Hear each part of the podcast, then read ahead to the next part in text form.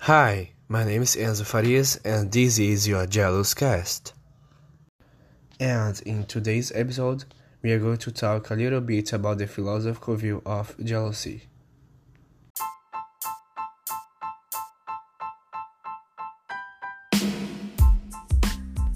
First, jealousy is a feeling and a state of mind. Therefore, the rational side of the person does not always come into play leading to has conclusions, disagree as reality, as well as inappropriate actions. In addition to these consequences, another very plausible one of regret on the part of the individual is the lack of appreciation of the present, which Nietzsche can explain for the concept of amor fati.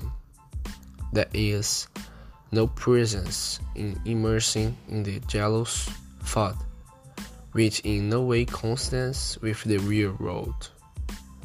Therefore, as a bearer of this conditional, I devalue that the moment at the expense of fleeing to the road of these erroneous ideas that jealousy provokes.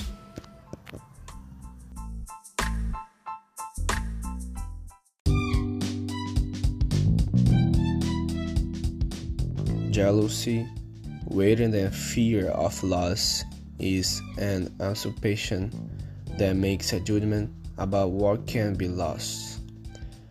According to Descartes, it's a kind of fear related to the desire to keep ownership of some property.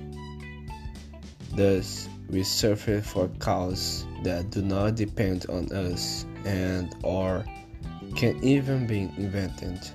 Imagine. And you, have you ever stopped to think your definitions of jealousy? I hope that this episode it will be easier to assimilate the two pillars of jealousy.